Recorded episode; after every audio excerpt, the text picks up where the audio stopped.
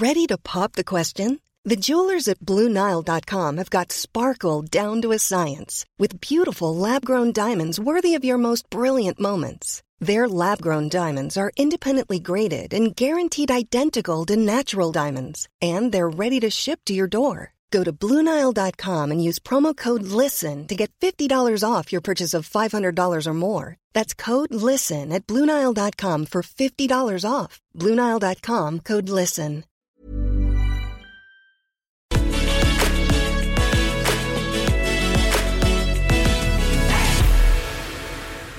Hey, it's Owen Jones. Welcome to the podcast. Today, Will Young, obviously a very, very celebrated singer. Um, we talked today. He's an author as well, would you believe? Uh, and his book, uh, "To Be a Gay Man," brilliant read. We talk, and by the way, I have to emphasise: if you're not LGBTQ, you're going to get a lot out of this. This isn't just for our lot. We talk about him growing up, about what he went through after, he, you know, his huge uh, rise to stardom, and I think the experiences he went through. This is a really fun chat, by the way. It's, um, I think you'll see what I mean. We have a nice, very, very good time chatting about everything. So do give it a listen. Support us on Patreon if you can to keep the channel on the road, so we can do our documentaries and all the rest, or use the support function. Uh, please subscribe and leave five stars if you feel so willing. And that's me. Listen to Will Young. Well, look at you. I know, I know. I look like There a fat berry. No, Um, you're looking, looking how you. I don't think you ever change. I think you always kind of look your handsome self, consistent. I'd say that's what I think. I'm going to take that. Yeah, I'm happy with the way I look. When I was younger, people actually said I was very compliment, uh, flattered when I was a teenager, and they said that I looked a little bit like you. And actually, at the time, that was I was like I was I was closeted. So I think they were kind of trying to say, "We think you might be gay, like the gay You're pop a star." Um, Yeah. Well, I mean, it's so interesting because, like, saying you're a fan of Will Young is basically like saying was seen seen as seeing you're gay. Yeah. It was very. I I sort of became that kind of thing, but that's a whole other conversation. I um. No, I, I, I like the way I look. I think you're a prettier version of me. No, that's definitely not true. I am You've got- looking quite gay today. I went quite. Obviously, I thought lovely. You've got lovely. You've got large Bambi eyes. Bambi eyes, goggly, uh, good sort of- gnashers. Yeah, they're all right at the moment. Have you ever had them done? I'm not. I'm not going to comment on that. I'm not going to. I'm not going to. You'll have to speak via my. But I, I will issue a press release later to clarify. Why would you not comment on that? I've, I'm going to tell you what I've had done. I've had hair plugs. Right. I haven't had my teeth done, and I I did kind of have my teeth done, but only because when I was 11 during drama Mm. uh, at high school, they, they, you know, those warm up games they do, and they separate the class into two, and they put treasure in the middle. It wasn't treasure, it was some keys, and then they give you corresponding numbers, and I think mine was three, and then I went bam, my tooth into the head of someone called Cam, blood everywhere, and then I had a dead tooth for much of my adolescence, and I only kind of got it fixed when I was like Ooh. grown up. oh, that's not nice. Yeah, it wasn't good. I had a brace. Um, to I had a gap in my teeth, and I had a brace that they used to tighten twice a day, and it, for like a year, and it was cemented into my top thing, and that was very nice. And then, by the way, I'm sorry, I've been ill, so I'm sounding a bit. Um, you sound great. You sound great. I, I was going to say I've had the same thing. ill for the last week. Did you? Did you have one of those? And then they wanted to break my jaw because um because they didn't like me um because I've got an overbite and a side bite. So they were going to break my jaw and fix it. And they, my mum said, "Do you really want to go through all that pain for something basically aesthetic?" And I was like, "No, not really." Yeah, I just think keep breaking jaws to an absolute minimum. That's just a life, just a life piece of advice I abide by. I had to say that I had, I had, a, I had a piece of gum. This is all getting quite. This is now a dentistry themed show. I had a bit of gum there because I had a massive gap between my teeth, um, and it stopped it closing. So I had to have a general anaesthetic to have that removed, and then I could have the brace there. There you go. You see, we forget about all these horrors in our past. Speaking of which, so Uh, well, we're very, very, very, very honoured to have you. Uh, to have you. And I was going to say because you were you are a part of any of. I'm now what's called a what's it called an old millennial, but there's a certain word geriatric millennial. I'm a geriatric millennial. That's what we're called. How old are you? Well, I was I'm 36 and I was born in 1984. And you were a big deal for I was still closeted when you came out. Uh, but for for young queer people of that period in particular, big deal. Now we'll talk about your book to be a gay man. Mm. Uh, it's not a handbook. Should, I should have brought my. It's over there. Well, I might get it at the end. I forget. I was. I, I forget when when it's people I like talking to. I always just think it's a chat. I'm just going to do this. Yeah, go on. It is a chat. It is a chat though. Oh, hello. Yeah. But just for those listening to the podcast, Will was just giving the camera a little white. Oh, that's much better. Yes, look. Oh, now we've whatever was smeared all over the camera has been. Some it's probably spittle from a, a Zoom call. Where Will is getting very, very intense. A lot of aggro. Will is associated, of course, with aggression, popular in the public. Should we start with the cliche? The cliche, this is often what happens for those who are of a heterosexual persuasion, nothing wrong with that. Mm. Is, is when often LGBTQ people sit down, maybe for a date or something like that, they often go like, when did you know? Kind of thing, don't they? It's kind of, when did you know you were different? I always think is a good way of doing it. When do you know you're different? Mm. So when, should we start with that? Because I know you talked about fancying Bobby Ewing, I think it was on Dallas. It was, for me, it was David Duchovny in the X-Files, just FYI.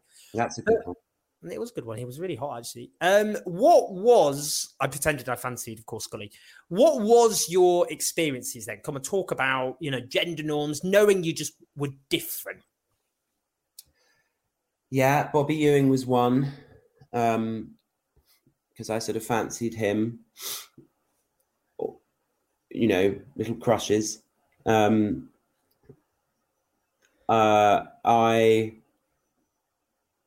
had to wear sort of like national health glasses, and I had a lisp. I still have a lisp now, and if I think about it, it comes out more. Um, my knees knocked together when I ran. Um, and I liked sort of reading um, from a young age. And I was very sensitive and it was very easy to cry. And my brother and sister used to call me girl, which really upset me. Isn't that interesting? As a boy, it was like the worst. It was like, you're a girl. Oh, no, I'm not. Um, so I think I felt like other. And I was a big thinker and would sit and think a lot. Um, and enjoy it, you know, sort of need that time. So I think probably from about the age of sort of five, I knew four, five. Yeah. That is early. I have That's to say. early. I mean, very early. I mean, did you have that sense? I mean, I remember thinking back. I mean, we all approach these things very differently, but probably, you know, from the age of 12 onwards, I was like, ah, ah. Um, but I didn't come out to myself for many years after that. I mean, what? Because you do, people, you have to come out to yourself first. Did you Yeah. have a sense of panic? Because I think, isn't there that sense if you grow up in a in a straight world where you have this image of where how your life is going to pan out, and you're going to settle down with a wife and have kids, snatched away, gone. What then? No roadmap. God, God, you're so right. This is why I, I you're so right. Um, yeah, big panic, big panic, uh, and I think that set in from a young age and made me feel, you know, prob- probably as I got a bit older, so probably more like around sort of like 11, 12 maybe, but also, also AIDS and HIV came in you know, and so I would be witness to these adverts of this, what was called a gay plague, not on the adverts, that's what it was called. Um, you know, so yes, the roadmap was not there. You know, I was not going to marry Jessica Hambry, who was my girlfriend when I was six. Um, and I was like, okay, I'm a sinner because then I'm in Bible classes and you know there's Sodom and Gomorrah and turning to pillars of salt. Um, so that's going into my blotting. You know, your brain is like blotting paper as you're growing up, sponge, taking it all in. I'm a sinner, so I'm not going to heaven, so I'm going to hell. uh, I'm evil, effectively. Uh, I'm going to die anyway because I'm going to get AIDS, so I'll die young. And I'll probably never come out. So that's not nice. So I was, I'm in a sort of helpless position of sort of like limbo, almost like purgatory, which many, many gay men were and maybe still are, you know, in a sort of purgatory. The Kenneth Williams living with his mother, you know, Charles Hawtrey, maybe not so much him. Um, Larry Grayson, you know, the gay man that's funny but isn't sexual. So yeah, I think there was a lot of panic, which probably denoted a sort of freeze response and a deep sense of uh, hopelessness. Yeah. Mm. Which is I mean, really interesting to look back on because I don't feel that now. But there's something it's funny when I say those kind of things because people are like, "Oh my god, how awful!"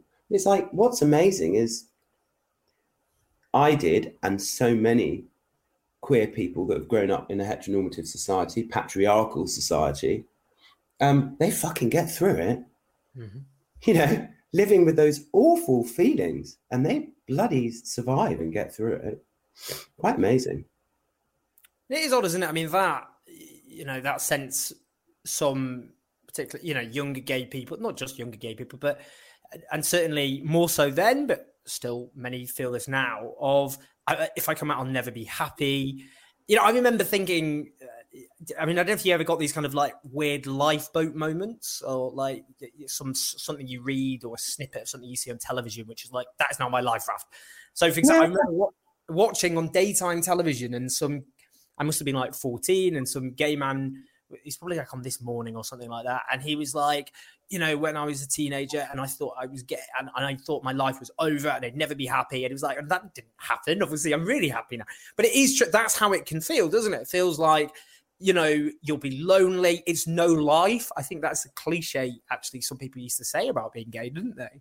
That's really interesting. Yeah. And it was because, uh, because again, we, oh, someone at the door. Oh, it, that's someone at the door. Ignore, ignore. Amazon. Um, and uh, no, it's interesting because you do. I did pick up things from what I would hear from my parents. Um, you know, and there would be little snippets like, "Oh, that's so and so's brother. Yes, he's gay, um, but no one ever talks about that." Or you know, and I'd look at them. I'd be at a wedding or something, and I'd see so and so's brother and think. There was always a sense of sadness that surrounded anyone that was gay. Although she's, yeah, no, she's never married. Um, we've always wondered, um, you know, and there was always a sadness. They didn't have children. They wouldn't have an open partner at any of those events that me as a child would sort of, you know, have access to. Weddings, kind of big, you know, family parties. Um, and there was a sense of out being an outcast and not being happy. They're not happy people, you know, and we don't talk about it. My grandmother, my grandmother was like, all her friends were gay. Um, we don't talk about it, you know, and that and that's so my sense of what a gay man was because there was no reference, no life raft moments, you know, as you say, beautifully say, on TV. Apart from disgust at people like Julian Clary saying, you know, I'm about to, I've just been fisted by Norman Lamont one of the best sayings I think ever. If uh, anyone's never seen this clip, yeah. go on YouTube after this. Don't stop listening or watching this, but do Julian Clary. It's just uh, Julian Clary at the I can't remember the I can't remember. It was the TV awards or something like that. He just type in yeah, d- d- d- Norman Lamont, Julian Clary. Yeah, but you know, people like him, you know, then then would be discussions about them, you know, dirty puffs on TV and so I had so my only form of reference was, yeah, maybe what I would stuff I've said already, and then that, that gay men were just very sad, insular, lonely, isolated people. Interesting. I mean, I remember I did this. Uh, this was always an ambition of mine growing up to be on like I Love 1990s, and I did this show, and I remember that. Look, hey, all those you know, when you're talking head, love it. But they they made us watch Panorama uh, from 1997, and it had this. It was the, the it was called the Gay Agenda. Hilarious. But they they had this Labour MP who was obviously very homophobic in his working men's club, and they just interviewed people. And one of them, this guy, was like, "Do you know what? If my son was a murderer or a rapist, I'd forgive him. But if he were gay, I wish he were dead." And you kind of watch that and think, "Wow, gay people watch that." yeah, what a fucking thing! To, I mean, shit me, what a thing to see. Um, it was very, it's very interesting and it was very interesting writing the book as someone that has worked through gay shame and really realizing I remember when I did women's studies at university, so it was my fourth choice, my fourth option. Basically, I didn't want to do it. And I got it. And I was like, oh my God, I'm a posh white gay man. And I walked into the room, and my tutor, who was amazing, um, was breastfeed, had short hair, DM boots, and was breastfeeding her her child. I thought we are not going to get on. I was very close minded. One of the best things I ever did became a feminist and re- and challenged the patriarchal society. Didn't even know about it and was challenging all these things around me. And that I use that as an example because that writing the book, I was looking at forensically every lesson, everything that I was taking in from day dot and I was like, wow, fuck me. That is difficult. You did really well to get through that. Mm. You know, because being gay, for me, I also realized it's not, well, it's not sexual when you're five, you know, you have a crush on Bobby Ewing, but, you know, it's more than that. And I realized there's a lot more to being gay. Uh, I was a gay young boy, you know, and I loved pony books and I loved fashion. I loved my mum's fashion. I was sensitive. I read, you know, all those things. Um, and it's amazing that I got through it. Actually, I mean, this book. By the way, everyone must read this book. It is a beautifully written, brilliant, brilliant, brilliant book, which I will keep plugging. I mean, you talked about you know those those looking for gay sexual experiences on television or, or the internet, and I you know I think when I was fourteen, Queer as Folk came out, which was like oh, gay sex yeah. on TV. This Life, people often forget This Life was a brilliant drama in the mid '90s, one of the first shows to have gay sex on television uh, in a mainstream drama. But yeah. I remember as well, look on the when we got the internet, you had the modem, bidong, bidong, bidong, bidong, and looking up, uh, yeah, gay pornography, and then suddenly you'd be so an image would go dum dum, yeah, and your yeah. mum tried ringing someone when you're on the internet and she suddenly her go do do do and then hello hello when you anyway what tell me about those experiences oh god well, you know, it's so funny. I was watching something last night, and they were dialing up. It was an old. They were. It was based in whenever it was, and they were they were dialing up on the internet, and I heard that, and literally I was like, triggered, triggered. So I used to go into the spare room. Used to be my sister's room, still covered in cure pictures, and uh, and the ironing room and there was the internet on this one big computer. And I used to go in when everyone was asleep, put towels. Hello, Domino. The dogs come in say hello. Hello. hello. Are you okay? Yes. I love you. Um, and uh, we'd put towels over the modem to cover the noise of the. Um, and then, uh, yeah, look up pictures of gay porn and so, sometimes find a video. But it was absolutely terrifying. I, I masturbated in fear. I think a, a, tradition which continues to this day. So joking. um, yeah, and I remember writing about that in the book. I think because that was a way that I came across gay sex, basically. You know, okay, maybe it's not. Well, no, actually, it is what it is, isn't it? you always look, well, everyone looks at porn when lots of people do when they're teenagers. I had no access to it. The other thing I used to do there was I then found a shop in Victoria Station, Victoria Tube Station. Uh, I think I write about this in the book, and they I saw gay pornography on the top shelf. So I plucked up courage to go in there, buy the gay pornography, and then randomly like some polo mints. Why?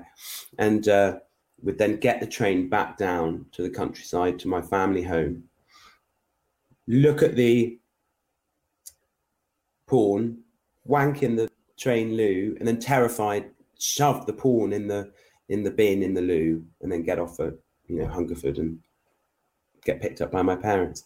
But there was a lot of terror surrounding it still, and I thought that everyone was looking at me in the shop and and and that they were disgusted with me. You know, a lot of inner disgust, leading to a lot of projection that people were noticing, and you know, so it's it was an it, it was experiencing it my sexuality, but not in a nice, pure way, in a, in a very scared, frightened way. Yeah. So, I mean, coming out for lots of people, particularly in that age, was that age. I mean, it wasn't a different era. Well, it was a different era, but it wasn't different. Complete, you know, it wasn't that long ago. And that, that's the point I was going to make actually, because you know, coming out is and people talk about sometimes coming out as one moment an event, but it's actually having to come out lots of different times, and that's without being in the public domain. Now, you were on Pop Idol, and I, this was such a big cultural moment. It was huge. Everyone was obsessed with it, and it was you, it was Gareth Gates, and it was just this big, big, not clash, but it was the big kind of competition. Yeah, yeah. It was huge. But just tell me about that because uh, in the 90s people i think do look back at the 90s and i think sometimes without going down this road sometimes people look at like old friends episodes who are like young millennials or Z- uh, generation z and go uh the stuff they say about gay people and like trans people is, re- is really off. Like the butt of the joke is often oh my god are you actually secretly gay? You know stuff like that. But actually you know people think of the 90s as this liberal utopian. It wasn't. I mean the british social attitude survey showed that the year after you came out, so this is after you had come out, forty percent of Britons thought being gay was wrong, and mm. just thirty-seven percent thought it was not wrong at all. So even when you know in the early two thousands, people social attitudes on gay people were still very, very divided indeed. Wow. So just tell me what that was like, you knowing you're gay, you're now suddenly being thrust into the, you know, the show. What am I going to do? Do I come out? Do I not? Just tell me what that was like, that whole period. Well, I, I didn't know that statistic. I wish I'd put that in my book. It would have would have been another way of setting a context of the time. Um, well, there's a few things. I think one one when someone when one's living in a time, you know, you don't I, I didn't have the space to sit back and go oh this is a bit wrong. It was just what it was. So yes it was a very prejudiced um, unpleasant time. Um, to be gay. Um, and for some reason I because I had come out at university my first year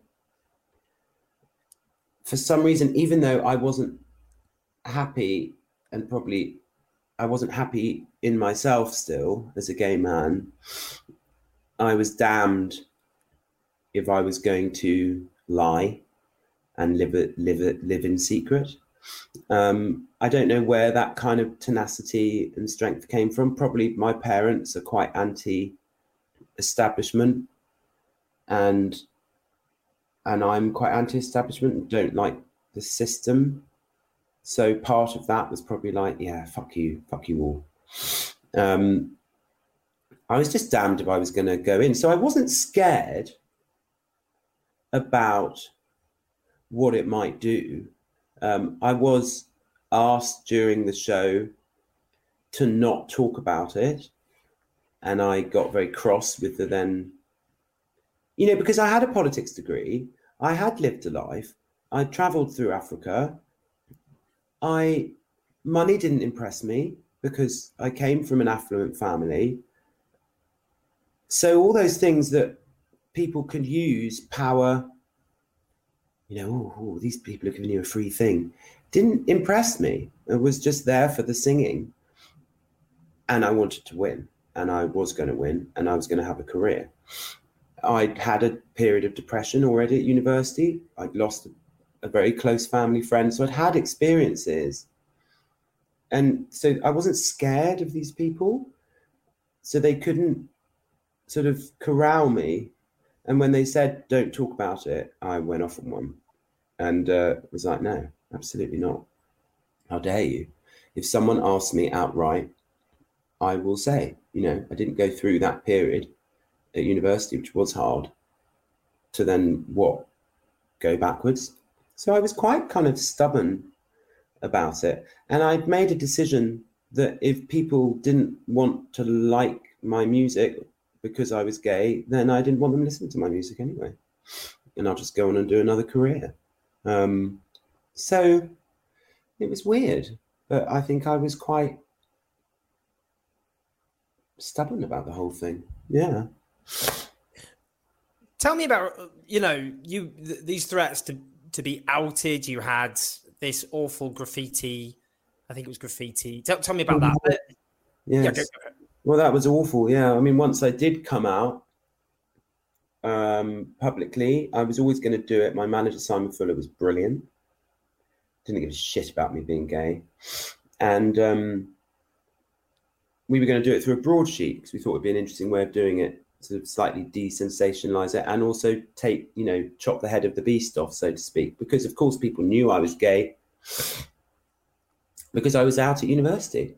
Um, there were moments of threats um, during the show. There's one really particularly unpleasant man. I used to work at a magazine. I won't even grace him with his name. Um, but he piped down, and uh, and then it was the Sunday Mail. We're going to run it, so we in the end, I think we went with I can't remember who went with News the World, Sun maybe. Um, blah blah blah, and then yeah, I would get nasty things said. You know, I remember graffiti on us. There was a platform when we did the Pop Idol tour. It was a very big arena tour, and there was a platform that would rise up and so as the we get on the platform underneath the stage, and on the walls, someone had written faggot. And that same day, I'd been in a cafe, and I remember I wouldn't. I someone some teenager girl. This was very interesting, actually. She she was a teenager. She just shoved the phone in my face and said, "Speak to my mother." And I said, "Oh yeah, rather not. That's all right. I'm just getting sandwich, but send my love, you know." And as I got to the door, it's one of my favorite cafes I used to go to she said, "Oh, is it because I'm a girl? Because it just come out that I was gay." And I was quite shocked by that. It was quite quite a thing to say. You know, homophobia from a girl, woman, is is a, has a different edge to it. It's more surprising and it's almost more cruel. Uh, and I turned around. You know, it's one of my moments, and went, "No, it's because you're fucking rude." Not. I was quite pleased with myself about that. Um, but no, no, there were nasty things horrible articles written by women, actually, again, you, you know, basically sort of saying I, I was part of a sort of gay abusive bullying ring at school. And I'd never, and I never sued the people because I was too scared of the papers. And I, I it's one of my sadnesses that I didn't because it really hurt me. Um, yeah, that wasn't very nice. Um, so it would happen. It would happen occasionally. But again, it was just the way it was then. There was no there was no sense of like justice. That's how gay people were treated. And my whole point about the book is because I was famous, it gives a, a sort of extra microscopic look at how gay men were treated. It's not I'm special. It's like look at what happened. You know, look what was written about us. But there was no sense of recourse to, to, to justice, or just was what it was. Um, yeah, crazy, really. Did you have uh, gay people at the time saying to you, "Thank you so much," you being you coming out, that makes a difference, that kind of thing? I did. Do you feel I got, an obligation? Not that you should do, by the way, but kind of like I am now a gay person in the public domain. Um, I didn't, but I did. I remember. I mean, you know, also like you know, I was just a student, just come out of university, and I remember getting flowers from Elton and David. Burrow's furniture is built for the way you live. From ensuring easy assembly and disassembly to honoring highly requested new colors for their award-winning seating, they always have their customers in mind. Their modular seating is made out of durable materials to last and grow with you. And with Burrow, you always get fast, free shipping. Get up to 60% off during Burrow's Memorial Day sale at burrow.com slash ACAST. That's burrow.com slash ACAST. burrow.com slash ACAST. Hiring for your small business? If you're not looking for professionals on LinkedIn, you're looking in the wrong place. That's like looking for your car keys in a fish tank. LinkedIn helps you hire professionals you can't find anywhere else, even those who aren't actively searching for a new job but might be open to the perfect role. In a given month, over 70% of LinkedIn users don't even visit other leading job sites. So start looking in the right place. With LinkedIn, you can hire professionals like a professional. Post your free job on linkedin.com slash people today. I never spoke to him about that. I suppose it was quite in, in, in a moment for them to see someone come out from the beginning of their career. And I remember thinking, how the hell do they know my address? But then it's Elton. He's probably listening now. Um, and that was kind of amazing. And I did get lovely letters, and I still get lovely letters um, and messages. And that's that's really cool. I mean, that's really got nothing to do with me. Um, I just like posted about.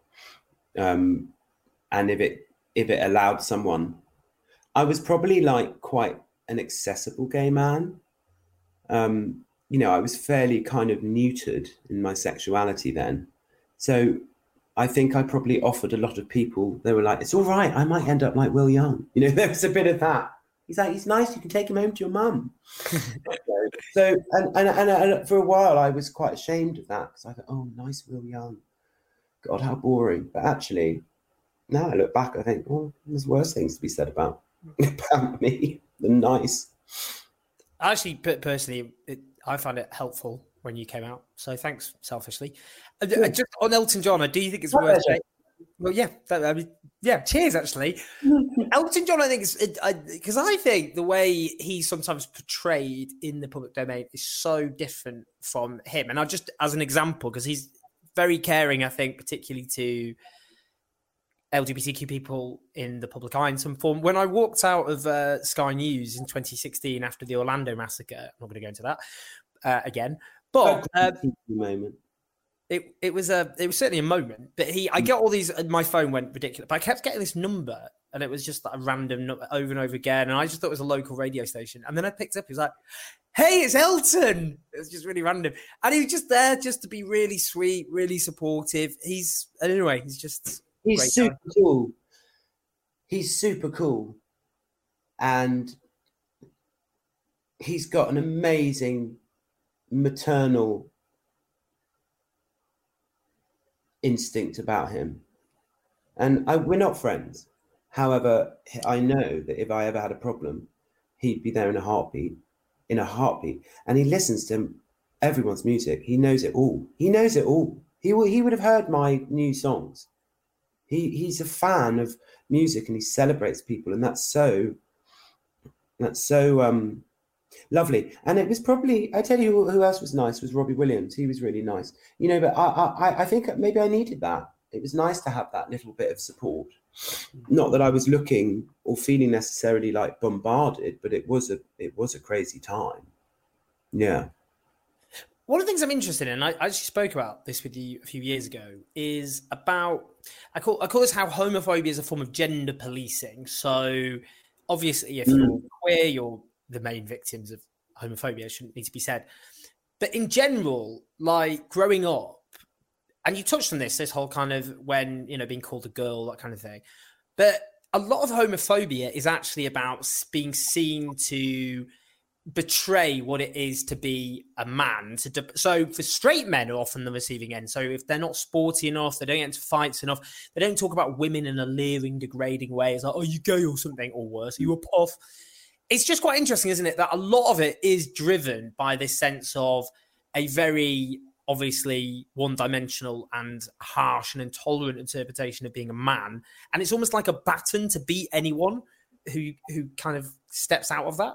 Yes, it was used as a well. I think you said once, and I, I, I hope or I wonder if I even quote you in the book as saying the people that suffer most from homophobia are young straight men. You know that they get. You know, if you're not sporty, like you said, or perhaps you like theatre, or you know anything other than wanting to play football and like you know yeah leer at women um, then oh you're you're gay is used as the worst form of insult. Um,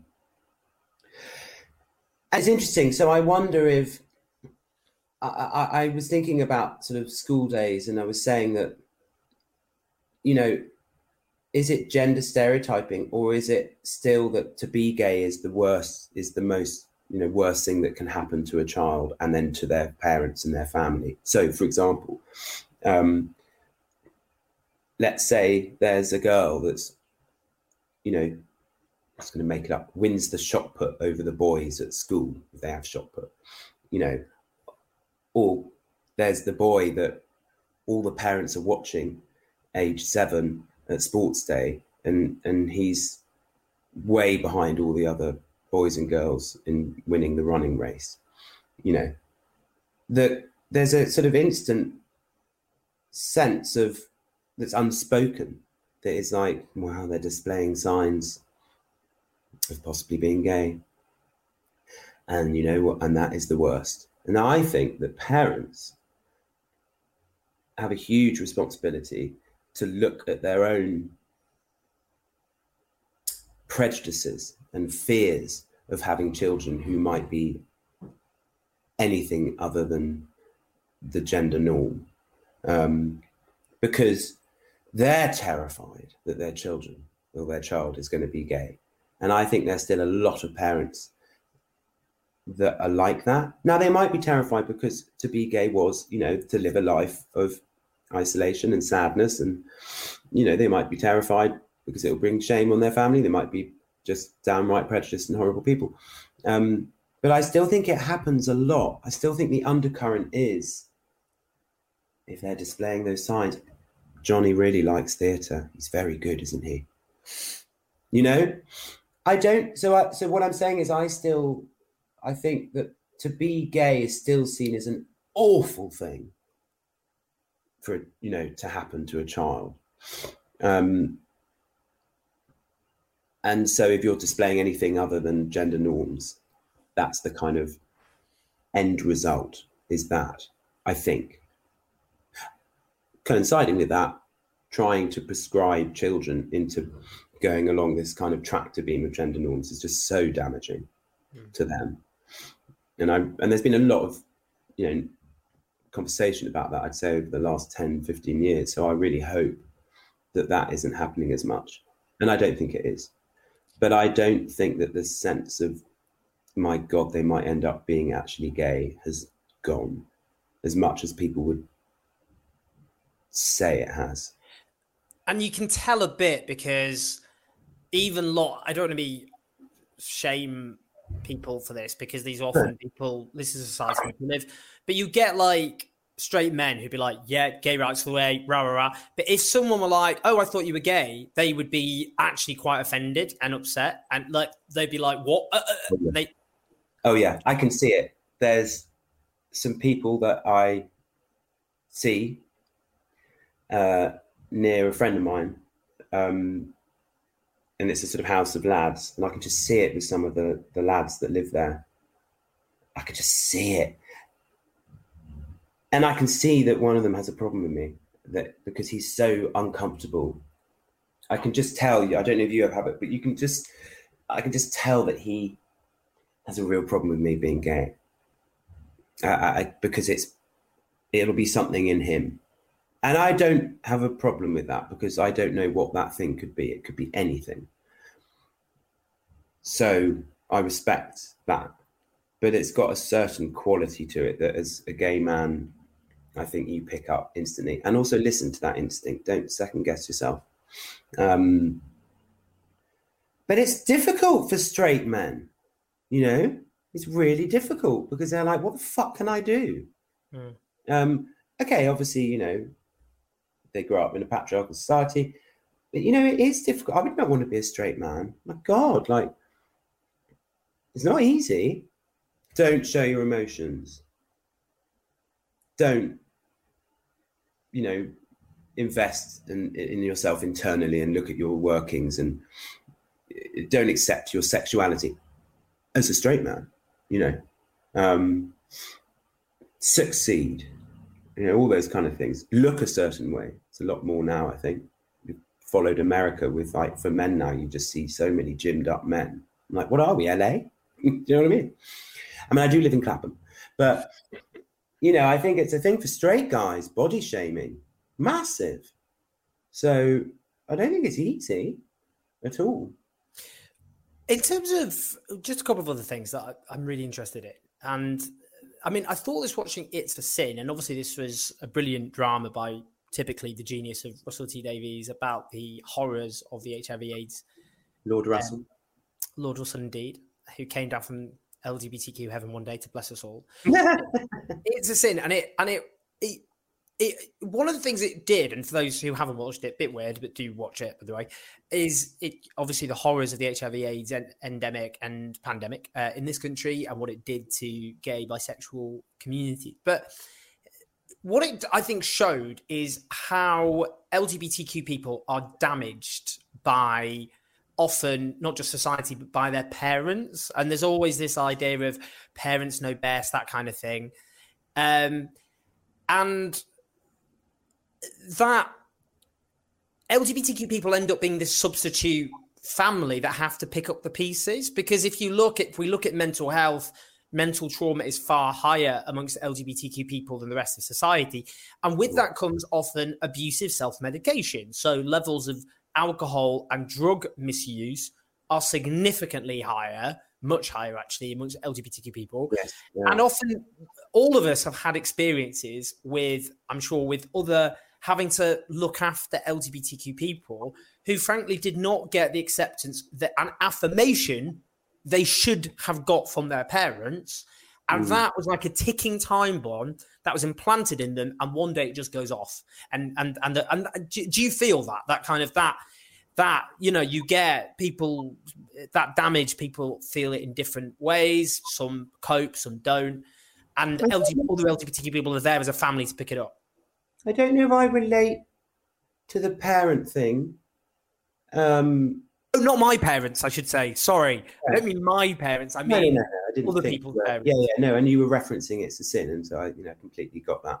Um, no, your I will have it on the record now. Your parents are fabulous. Never met them, but look what they've produced. Oh, you know, they did the best. Couldn't have gone that wrong. Um, we won't go down the Philip Larkin route. Um, I think there's, there's yeah there's so much from what you just said that I'd love to unpack. I, I think I love the I I love love love love you know that sort of idea of an LGBT you know Q plus family and people acting as family because uh, because that's beautiful. I think it might be a little bit rose tinted I don't know if I necessarily feel that. Some of that in the past might be my own internalized homophobia. Um, so I'd love it if that was the case, but I don't know if I've lived in that kind of bubble of like, it's okay because I've got my gay brothers and sisters, you know. But I do kind of feel it. For example, uh, I met someone recently on the street. I was just talking because I just basically I stand outside my house pretending to water my plants, but because I'm a nosy bitch, I talk to everyone that goes past.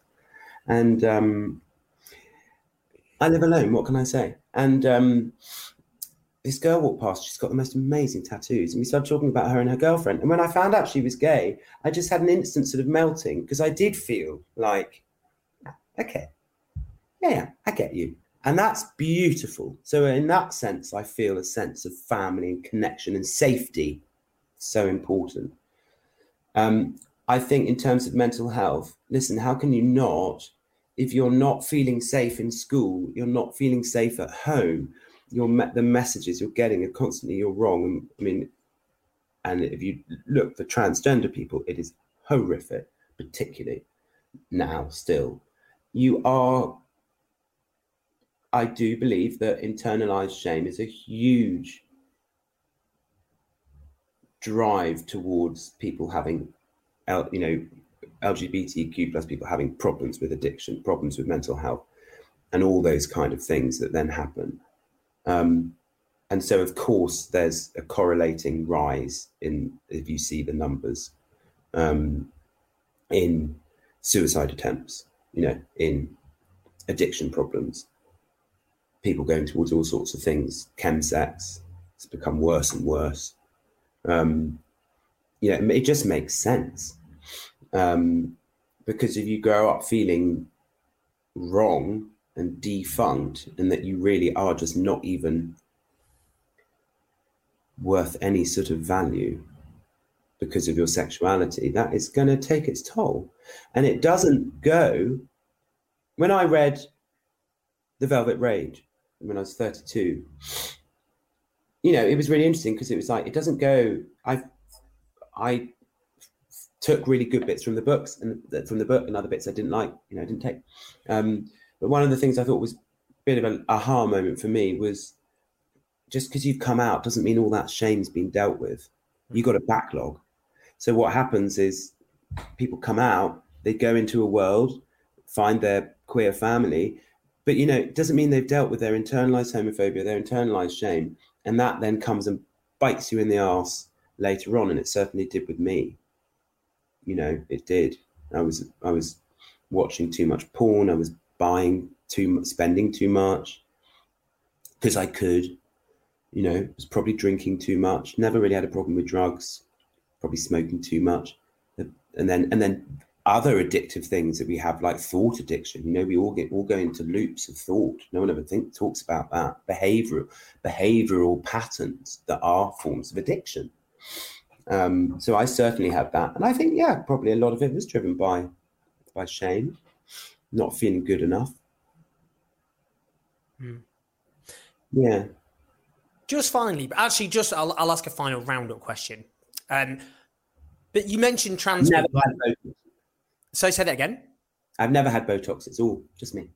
And do you know what? You look. You have the same. What starts as a curse but ends as a blessing, which is youthful, eternal youth. Well, my mother, I must say, I mean, I, I I don't like seeing my mug next to you because you look like a little cherub. Um, you're a cross between a cherub and Bambi, and I'll hear I'll hear no more about him. Um, but my mother and my grandmother very youthful. My mum drives around. She's 68, and she drives around in a Japanese supercar, and I think she's got about five tattoos now. And she's very upset Glastonbury's not happening. I mean, she's so cool. She can also be a nightmare, but I kind of love her for that. She's quite an inspiration. She sounds like an icon. Um, she's kind of is a bit of an icon, but uh, she's got a problem because I mean, people do think she's the local drug dealer. well, she's she. I'm sure she's unbelievably proud of you. Um, I doubt it. Um, go on. I think trans people. I just I'm really interested in the parallels there because the way gay people and I mean it's not gone away, but traditionally in the media in the 80s, in particular, a lot of the 90s, it was gay people are potential sexual predators. Gay people are going to brainwash children, which is why Section 28 was, of course, introduced. Uh, it was uh, biology is destiny. God made Adam and Eve. He didn't make Adam and Steve. It was that it was a mental illness. It was that we were some sort of weird fetish. It was that uh, why should the majority have to redefine who they are because of the whims of a tiny minority? All of these things are being played out again. Don't don't you think about trans people. It's it's exactly the same tunes all over again. Exactly the same tunes. Um, I, I was walking, I was driving along um, in London, and I saw a trans woman first of all, I thought the school kids were shouting at me because I used to get a lot of abuse from school kids. It's quite sad, isn't it? But anyway, um, and um, you know, young lads. It's like, oh, fuck off.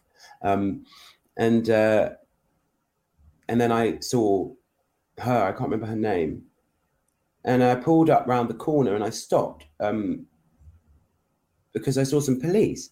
And I said, "Look, I just want to let you know, you know, this person." And I suddenly realised she was on her way back from work. It's like, and you know, schools was breaking up. Uh, you know, end of the day. She must walk past that school every day. How many days a year, and get that abuse every day, every morning. She's and actually, I stopped and I spoke to her, and the police did. They were they were amazing, by the way. She was like, "It happens every morning. It happens every day, five days a week. How many weeks in the year?" And I just was like, it makes me feel really sad actually, and I also feel I had so much admiration for her. Um, because I just thought, how do you manage that? I mean, I managed it, but you know, I'd also had the protection of chauffeur-driven cars and being famous. Being famous is a bit of a trump card because in the end, you sort of win. I took on a guy in a gym once. He was on his phone. He was a tosser. He was on his phone talking really loudly, and I was like, "I'll just f- fuck off." And oh, like, oh, money, money, money. He was like 28, and he was quite blokey. And I said, "Is there any chance you could speak outside?" And he kind of squared up to me, but then I saw he, he recognised me, and I thought, hmm, "Being famous top trumps. You're not going to hit me because you'll get in the papers, and you lose your job." Um, do you know what I mean? But this this woman, I think they get it so badly, and I, it's not something that I can understand. I don't walk in their shoes, but yeah, it's horrific, horrific, and I, I don't really get. Uh, it's just fear, isn't it? People people are scared, and it'll it'll calm down. But yeah, it's it's not it's not good it's a long-winded way of saying you're you're completely right in what you've just said. Yeah. What's going to happen? What do you think will happen? Do you think it's going to? Is it moving in the right direction? I think what I would say, and obviously this, I need to be careful of the lane that I'm in because it's not not my lane. And I know talking to trans people, trans friends of mine, a lot of them are like, we just want to leave the country now. Um, really? kind of looking for their passports, kind of um, moment. But I would say that, um, I'm without going darkest before it's dawn. You know, the the the Section 28, which was introduced in 1988, which banned the so-called promotion of homosexuality in schools above all else.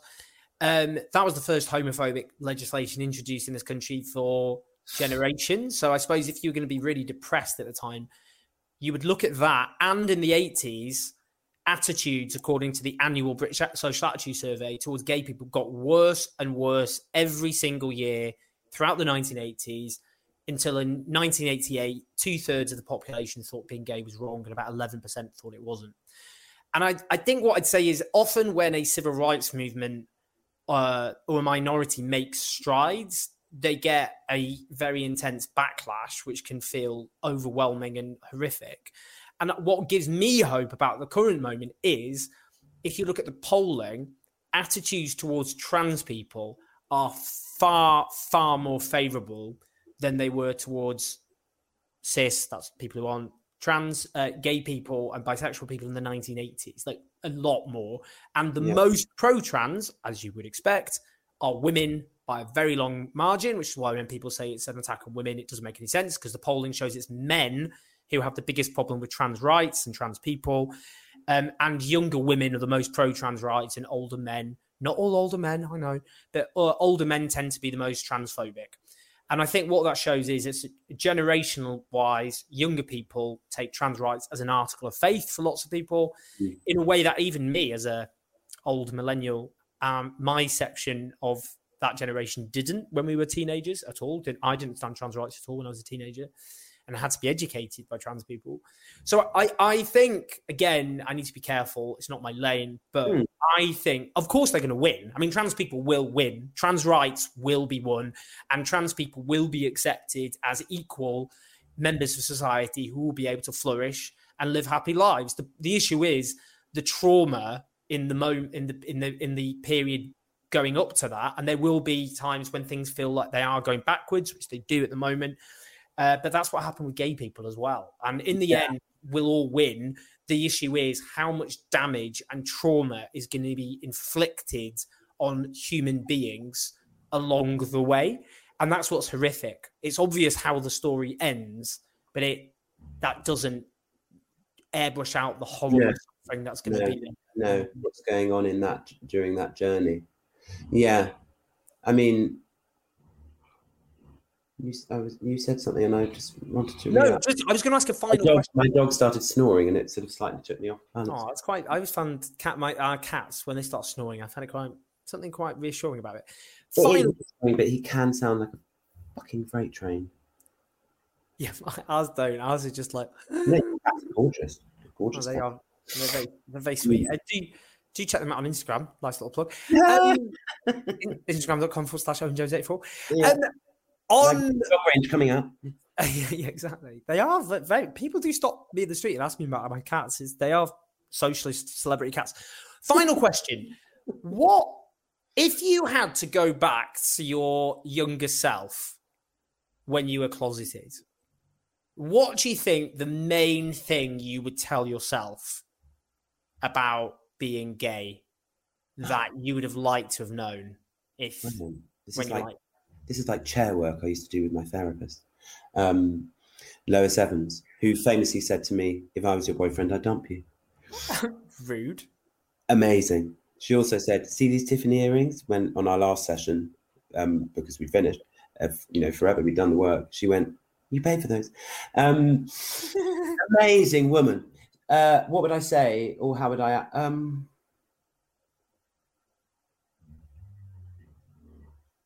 it's interesting because you saying that question brings up some sadness in me, you know, which clearly shows that, you know, it's still there and probably always going to be there a sense of how difficult it was, you know, for me as a, as a young boy, you know, feeling quite isolated. Um, I think that I would I think I'd take him to like exhibitions and say, you can read as many pony books as you want. Probably buy him a She-Ra model. Yeah. And outwardly encourage the fact that he was given an extra He Man and the He Man, they used to go out with each other. Cute. How cute's that? That's very cute. Yeah, that's what I'd do. Yeah. He was well, quite a sweet little kid, actually. He, you know what? Well, you carried on being a, a cute adult kid. That's a bit of a weird thing to say. Your, your cuteness has persisted. Now it just sounds like okay. really weird flirtation on uh, well, to, to, wrap things okay. up. It's all right. It's all right. I know. I know. I know your partner. It's all fine. It's appropriate. It's appropriate. He doesn't exist. Um, He's gone. Cat's eaten. He does, but he's protected. So it's a big, big honor, Will. That was absolutely brilliant. And I have to say to everyone, the book, To Be a Gay Man, is brilliant. It is so wonderfully written. It's moving, it's insightful. It doesn't matter if you're heterosexual, we will got nothing against you. You will get a huge amount from it and you will learn a huge amount. I learned a huge amount. And uh, I think Will's humanity and fun sort of yeah. oozed out in this interview, and it oozes out in the book. It oozes. I'm not sure about the word ooze. No, ooze is good. Ooze, yeah, because you don't want to write stuff. There's nothing worse than earnestness, is there? Earnestness is so boring. So I use comedy in a in a on in a deliberate way because otherwise it's a whole book of very dull things you know, and also life's fucking funny. You know, life is really funny. A postman came up to me last week and went, God, you've put on weight. And that's funny. Rude.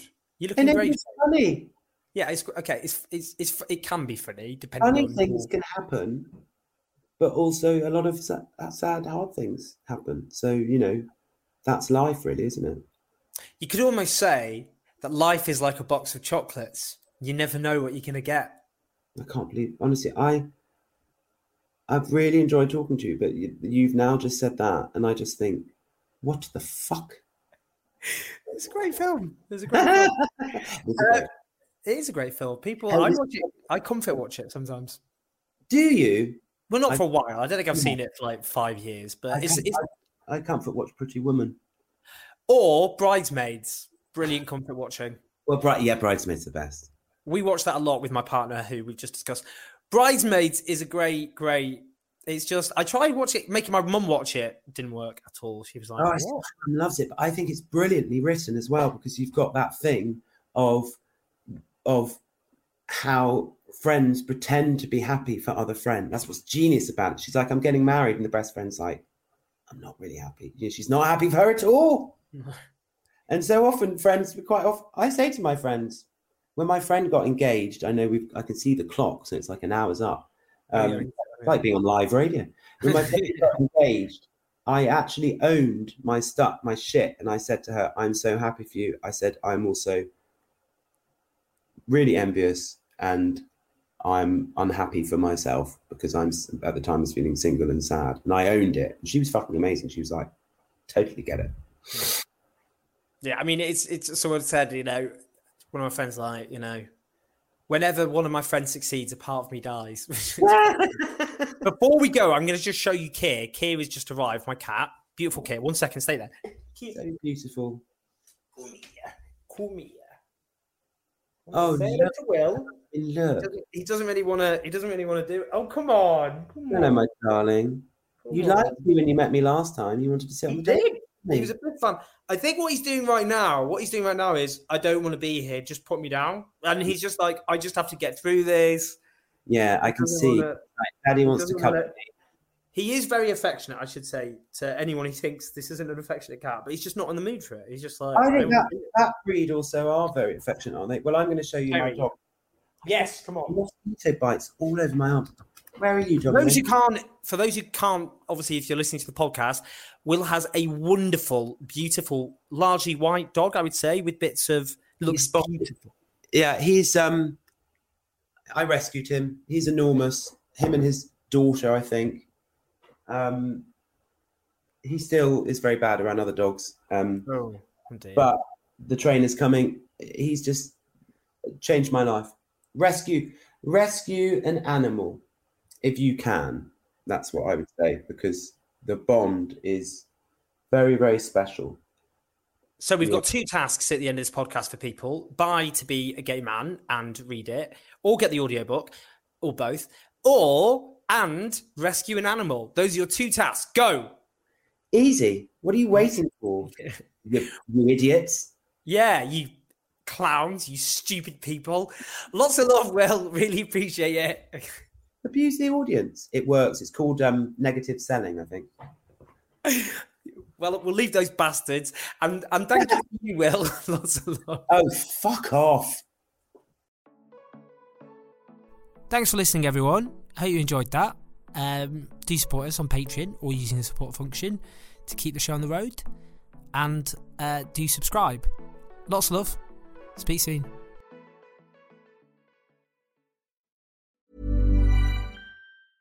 Planning for your next trip? Elevate your travel style with Quince. Quince has all the jet setting essentials you'll want for your next getaway, like European linen, premium luggage options, buttery soft Italian leather bags, and so much more. And is all priced at 50 to 80% less than similar brands. Plus, Quince only works with factories that use safe and ethical manufacturing practices. Pack your bags with high-quality essentials you'll be wearing for vacations to come with Quince. Go to quince.com slash pack for free shipping and 365-day returns.